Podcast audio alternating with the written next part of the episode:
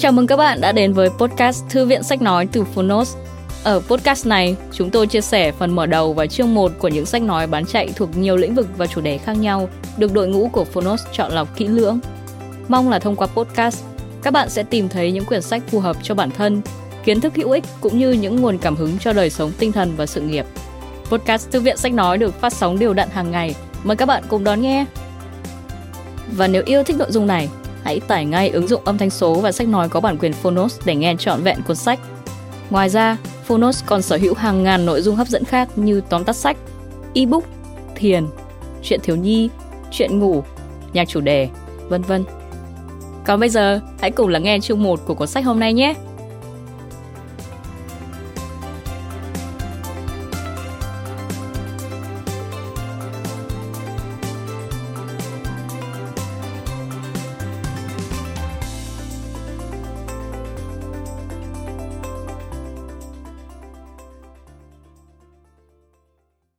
Bạn đang nghe từ Phonos.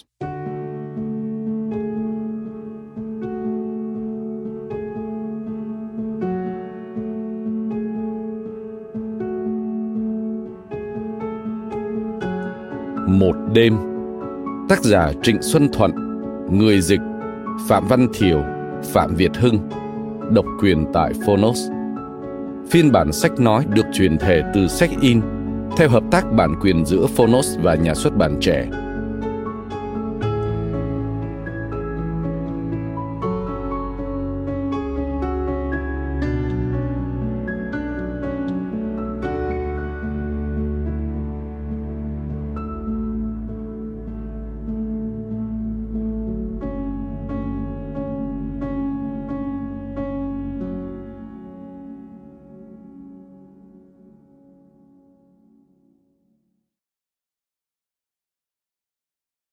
Tôi yêu mê đắm. Tôi yêu nó như người ta yêu quê hương hay tình nhân của mình. Một tình yêu bản năng sâu sắc, không thể cưỡng nổi. Tôi yêu nó bằng tất cả các giác quan của mình, với đôi mắt để nhìn, mũi để hít thở, đôi tai để lắng nghe sự tĩnh lặng của đêm, và toàn bộ thể xác tôi mà bóng tối vuốt ve. Ban ngày làm tôi mệt mỏi và buồn chán nó tàn nhẫn và ồn ào. Tôi trở dậy một cách khó nhọc. Uể oải mặc áo quần. Bước ra khỏi nhà với sự nuối tiếc và mỗi bước chân mỗi cử động. Từng cử chỉ mỗi lời nói mỗi suy nghĩ đều khiến cho tôi mệt mỏi như thể đang mang vác một gánh nặng chịu vai. Nhưng khi mặt trời lặn xuống một niềm vui xốn sang niềm vui của toàn bộ cơ thể tràn ngập trong tôi tôi tỉnh thức. Tôi hoạt bát hẳn lên. Khi bóng tối lớn dần, tôi cảm thấy mình khác hẳn, trẻ trung hơn, mạnh mẽ hơn, tỉnh táo hơn, hạnh phúc hơn. Guy de Maupassant Ban đêm. Dành tặng vợ tôi và tất cả những ai chiêm ngưỡng vũ trụ. Phần 1 khi màn đêm buông xuống.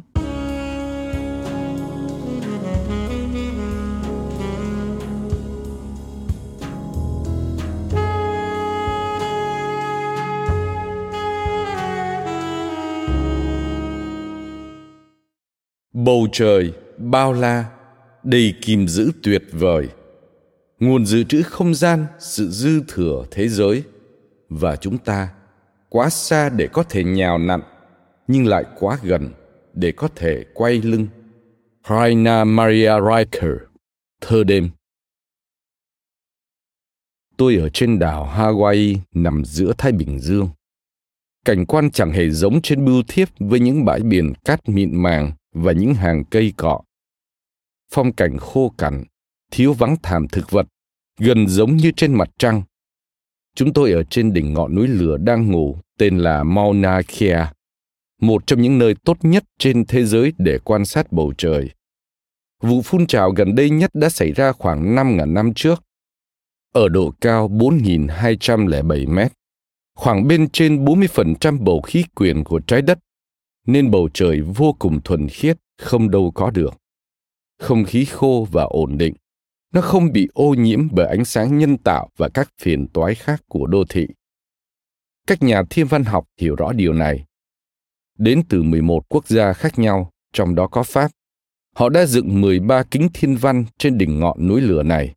Ở đây có hai kính thiên văn Keck với đường kính gương 10 mét, thuộc số các kính thiên văn lớn nhất từng được xây dựng. Sức mạnh của kính thiên văn phụ thuộc vào lượng ánh sáng nó có thể thu nhận trong một khoảng thời gian nhất định. Gương càng lớn, ánh sáng thu được càng nhiều. Hiện nay Mauna Kea là một trong những nơi cao nhất của thiên văn học đương đại, một trong những nơi giàu có nhất về những khám phá vật lý thiên văn. Và sắp tới, người ta sẽ xây dựng ở đây một kính thiên văn, thậm chí còn khổng lồ hơn. Kính thiên văn TMT, 30 Meter Telescope, với đường kính 30 mét. Kích thước chưa từng có này sẽ cho phép nó thu nhận ánh sáng từ vũ trụ hiệu quả hơn 9 lần so với kính thiên văn Keck.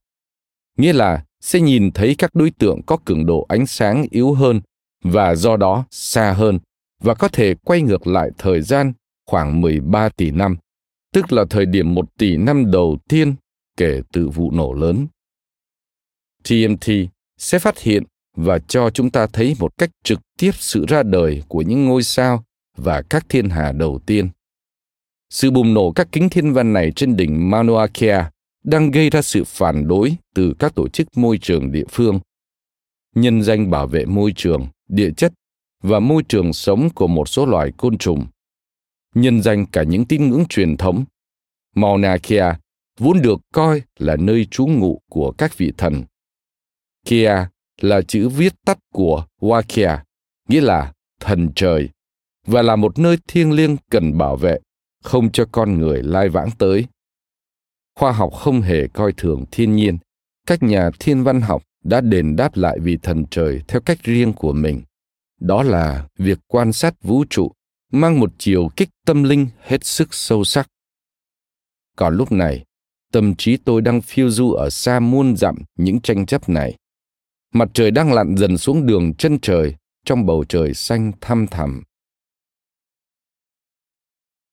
Bên trên những đám mây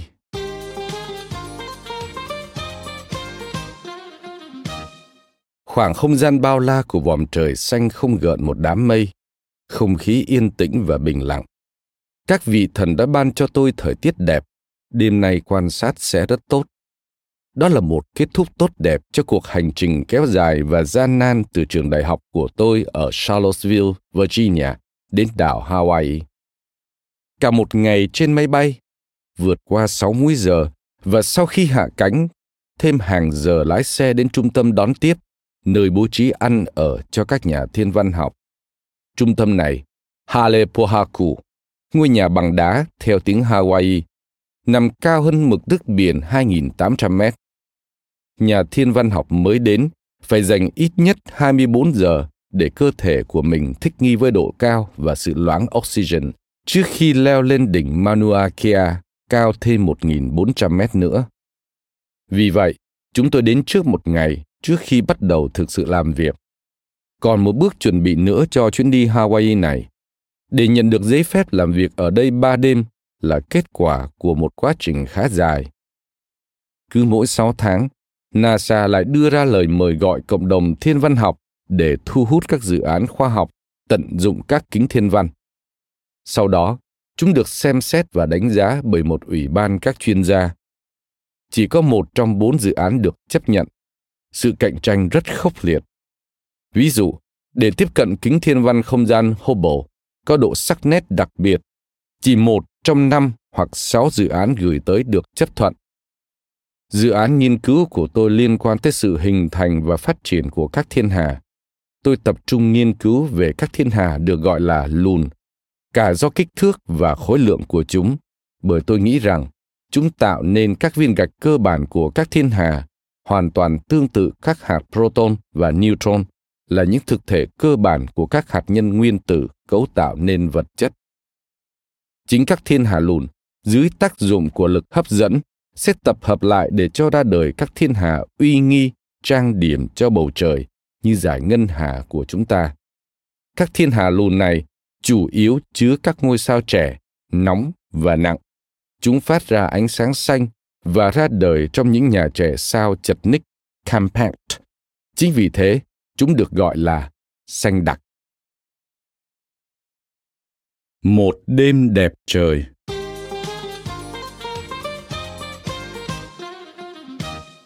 Khi dự án của tôi về các thiên hà lùn xanh đặc được chấp nhận, các đêm quan sát được lên kế hoạch trước vài tháng. Điều này phụ thuộc vào vị trí của các thiên thể được nghiên cứu trên bầu trời và thiết bị tôi cần. Việc lên trước chương trình cho phép tôi lập kế hoạch cho lịch trình của mình. Nhưng bao giờ cũng có một yếu tố không chắc chắn. Không ai có thể dự đoán thời tiết của các đêm quan sát theo lịch trình.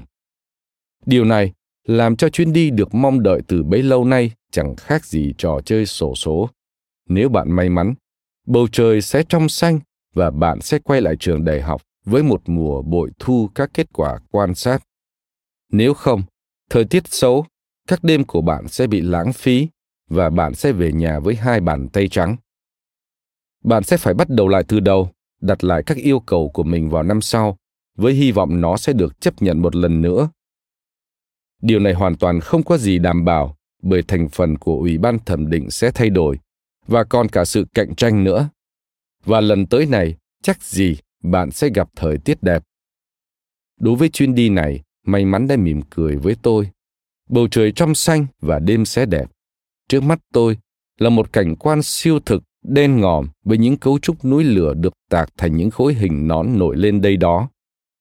Không có thảm thực vật bởi vì chúng không thể tồn tại ở độ cao như thế.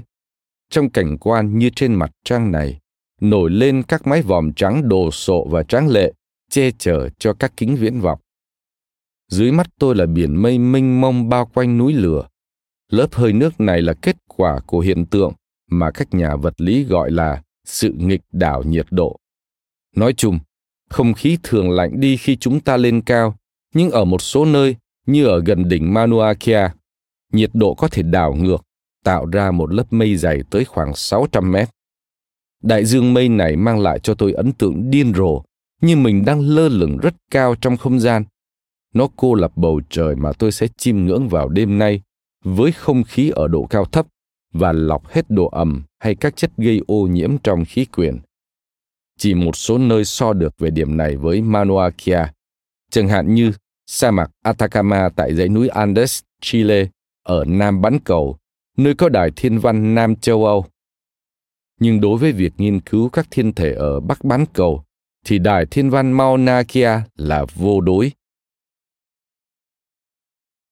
Ánh sáng kết nối chúng ta với vũ trụ.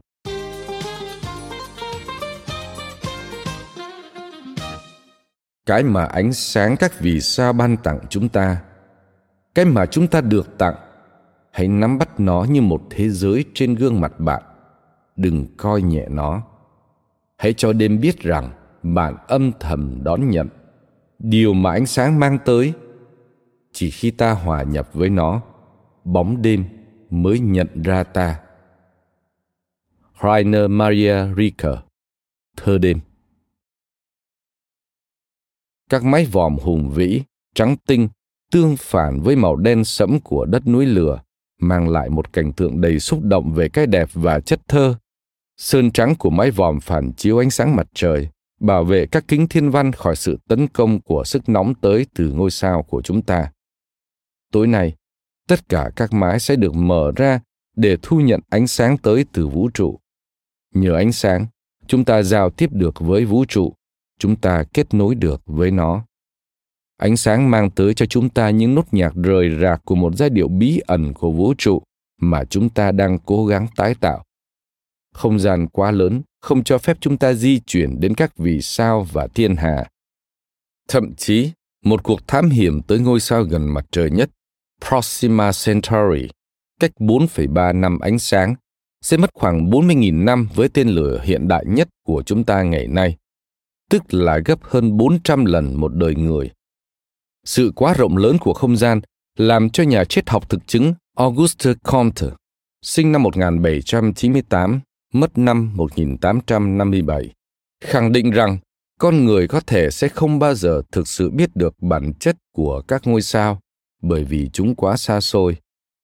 Năm 1844, ông đã viết trong Luận về vũ trụ học đại chúng rằng các ngôi sao chỉ có thể được tiếp cận qua thị giác.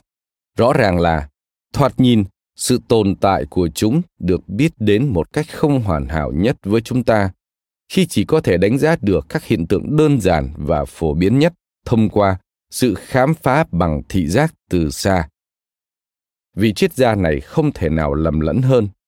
60 năm sau khi viết những dòng này, môn vật lý nguyên tử mới, cơ học lượng tử, tiết lộ rằng ánh sáng của các ngôi sao có chứa mật mã vũ trụ. Chỉ cần các nhà thiên văn nắm bắt được ánh sáng đó và phân tích nó thành quang phổ, đó chính xác là những gì tôi sẽ làm trong đêm nay để giải cái mật mã này và giải mã bản chất hóa học và chuyển động của những ngôi sao mà chúng ta không thể tiếp cận được. Làm thế nào để khám phá bí ẩn thành phần hóa học của các ngôi sao và thiên hà? Đó là thông qua sự tương tác của ánh sáng với vật chất. Ánh sáng chỉ được cảm nhận khi nó tương tác với một vật. Thật là vô cùng nghịch lý khi ánh sáng soi sáng và cho phép chúng ta nhìn thấy thế giới, nhưng chính nó lại vô hình. Nếu bạn chiếu ánh sáng vào một hộp kín và đảm bảo rằng nó không đập vào bất kỳ một vật thể hoặc bề mặt nào. Bạn sẽ chỉ thấy bóng tối. Chỉ khi bạn đưa một vật thể vào đường đi của ánh sáng và thấy nó được chiếu sáng thì bạn mới nhận ra rằng hộp chứa đầy ánh sáng. Cũng như thế, một phi hành gia nhìn qua cửa sổ cabin con tàu vũ trụ. Anh ta sẽ chỉ nhìn thấy không gian là một màn đen như mực và sâu thẳm. Mặc dù không gian xung quanh anh ta tràn ngập ánh sáng mặt trời vì ánh sáng này khi không đập vào bất cứ vật gì thì nó không thể nhìn thấy được, và bầu trời sẽ tuyền một màu đen. Để ánh sáng bộc lộ sự hiện diện của nó, thì đường đi của ánh sáng cần bị chặn bởi một vật thể vật chất, có thể là một cánh hoa hồng. Các sắc tố màu trên bảng màu của họa sĩ, võng mạc trong mắt chúng ta, hay cây gương của một kính thiên văn. Vật chất được tạo thành từ các nguyên tử, và mỗi nguyên tử bao gồm một hạt nhân và các electron quay xung quanh. Khi các electron dịch chuyển từ quỹ đạo này sang quỹ đạo khác, chúng sẽ hấp thụ hoặc phát xạ các hạt ánh sáng photon với mức năng lượng xác định. Vì vậy, nếu chúng ta có phổ ánh sáng của một ngôi sao hay một thiên hà, nói cách khác, nếu phân tích nó qua lăng kính thành các thành phần năng lượng hoặc màu sắc khác nhau, chúng ta sẽ khám phá ra rằng quang phổ này không liên tục mà bị tách thành nhiều vạch hấp thụ hay phát xạ, tương ứng với năng lượng hấp thụ hay phát xạ bởi các nguyên tử, tạo nên ngôi sao đó. Sự sắp xếp của các vạch này không phải là ngẫu nhiên, mà nó phản ánh chính xác sự sắp xếp các quỹ đạo của những electron trong các nguyên tử này. Sự sắp xếp này là duy nhất đối với mỗi nguyên tố. Nó tạo thành một loại dấu vân tay, một thể căn cước của nguyên tố hóa học cho phép nhà vật lý thiên văn nhận dạng nó một cách chắc chắn. Mật mã vũ trụ mà ánh sáng mang theo tiết lộ cho chúng ta biết không chỉ thành phần hóa học của các ngôi sao mà còn cả chuyển động của chúng nữa. Trong vũ trụ, không có gì là bất động. Mọi thứ luôn thay đổi, mọi thứ đều chuyển động, mọi thứ đều tiến hóa, mọi thứ đều vô thường. Sở dĩ chúng ta không cảm nhận được sự náo động cuồng nhiệt này trên bầu trời là bởi vì các vì sao ở quá xa và cuộc đời của chúng ta thì quá ngắn ngủi. Những thay đổi này lại chỉ quan sát được bằng mắt thường ở thang thời gian cỡ hàng triệu và thậm chí hàng tỷ năm. Nhưng ánh sáng đã hé lộ cho chúng ta thấy sự vô thường đó của vũ trụ. Nó thay đổi màu sắc khi nguồn sáng di chuyển tương đối so với người quan sát. Nếu đối tượng chuyển động ra xa, ánh sáng do nó phát ra sẽ dịch về phía màu đỏ tức các vạch phổ sẽ dịch chuyển về phía năng lượng thấp hơn. Còn nếu đối tượng tiến lại gần, ánh sáng sẽ dịch chuyển về phía màu xanh dương, tức các vạch phổ sẽ di chuyển về phía năng lượng cao hơn. Bằng cách đo độ dịch chuyển về phía đỏ hoặc xanh dương, nhà thiên văn học có thể tái tạo các chuyển động vũ trụ và nhìn thấy điệu waltz của các ngôi sao. Ánh sáng còn tuyệt vời ở chỗ nó cho phép chúng ta khám phá quá khứ của vũ trụ đồng thời hiểu được hiện tại và dự đoán tương lai của nó nhờ ánh sáng chúng ta có thể quay ngược dòng thời gian và tái tạo sử thi tuyệt vời của vũ trụ kéo dài khoảng 14 tỷ năm, dẫn đến sự hiện diện của con người chúng ta. Sự lan truyền ánh sáng không phải là tức thời, nó cần thời gian để đến chỗ chúng ta. Tuy nhiên, ánh sáng di chuyển với tốc độ cao nhất khả dĩ trong vũ trụ là 300.000 km một giây. Chỉ một tích tắc thôi là ánh sáng đã lượn quanh trái đất tới bảy vòng. Nhưng ở thang vũ trụ, đó vẫn chỉ là tốc độ rùa bò. Và đây chính là cách ánh sáng luôn mang đến cho chúng ta những thông tin về quá khứ. Nếu chúng ta nhìn thấy người và các vật xung quanh chỉ sau một phần nhỏ của một giây, thì với các ngôi sao và các thiên hà, độ trễ này lớn hơn nhiều. Và độ trễ này càng lớn với các thiên thể càng ở xa hơn. Chẳng hạn, mặt trăng trình hiện trước chúng ta như nó vốn thấy. Thực ra là trễ hơn một giây. Mặt trời trễ hơn 8 phút và ngôi sao gần nhất, Proxima Centauri, trễ hơn 4,3 năm. Còn Andromeda, thiên hà gần nhất giống với giải ngân hà, thì trễ tới 2,3 triệu năm. Nói cách khác, ánh sáng từ Andromeda đã xuất phát khi loài người đầu tiên còn lang thang trong các khu rừng ở châu Phi.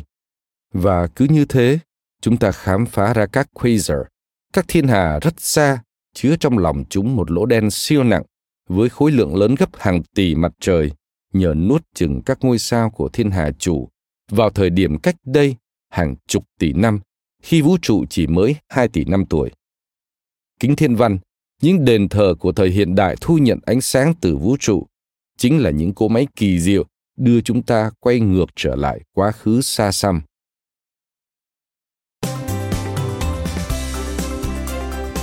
Cảm ơn các bạn vì đã lắng nghe podcast Thư viện Sách Nói. Podcast này được sản xuất bởi Phonos, ứng dụng âm thanh số và sách nói có bản quyền dành cho người Việt. Hẹn gặp lại các bạn ở những tập tiếp theo.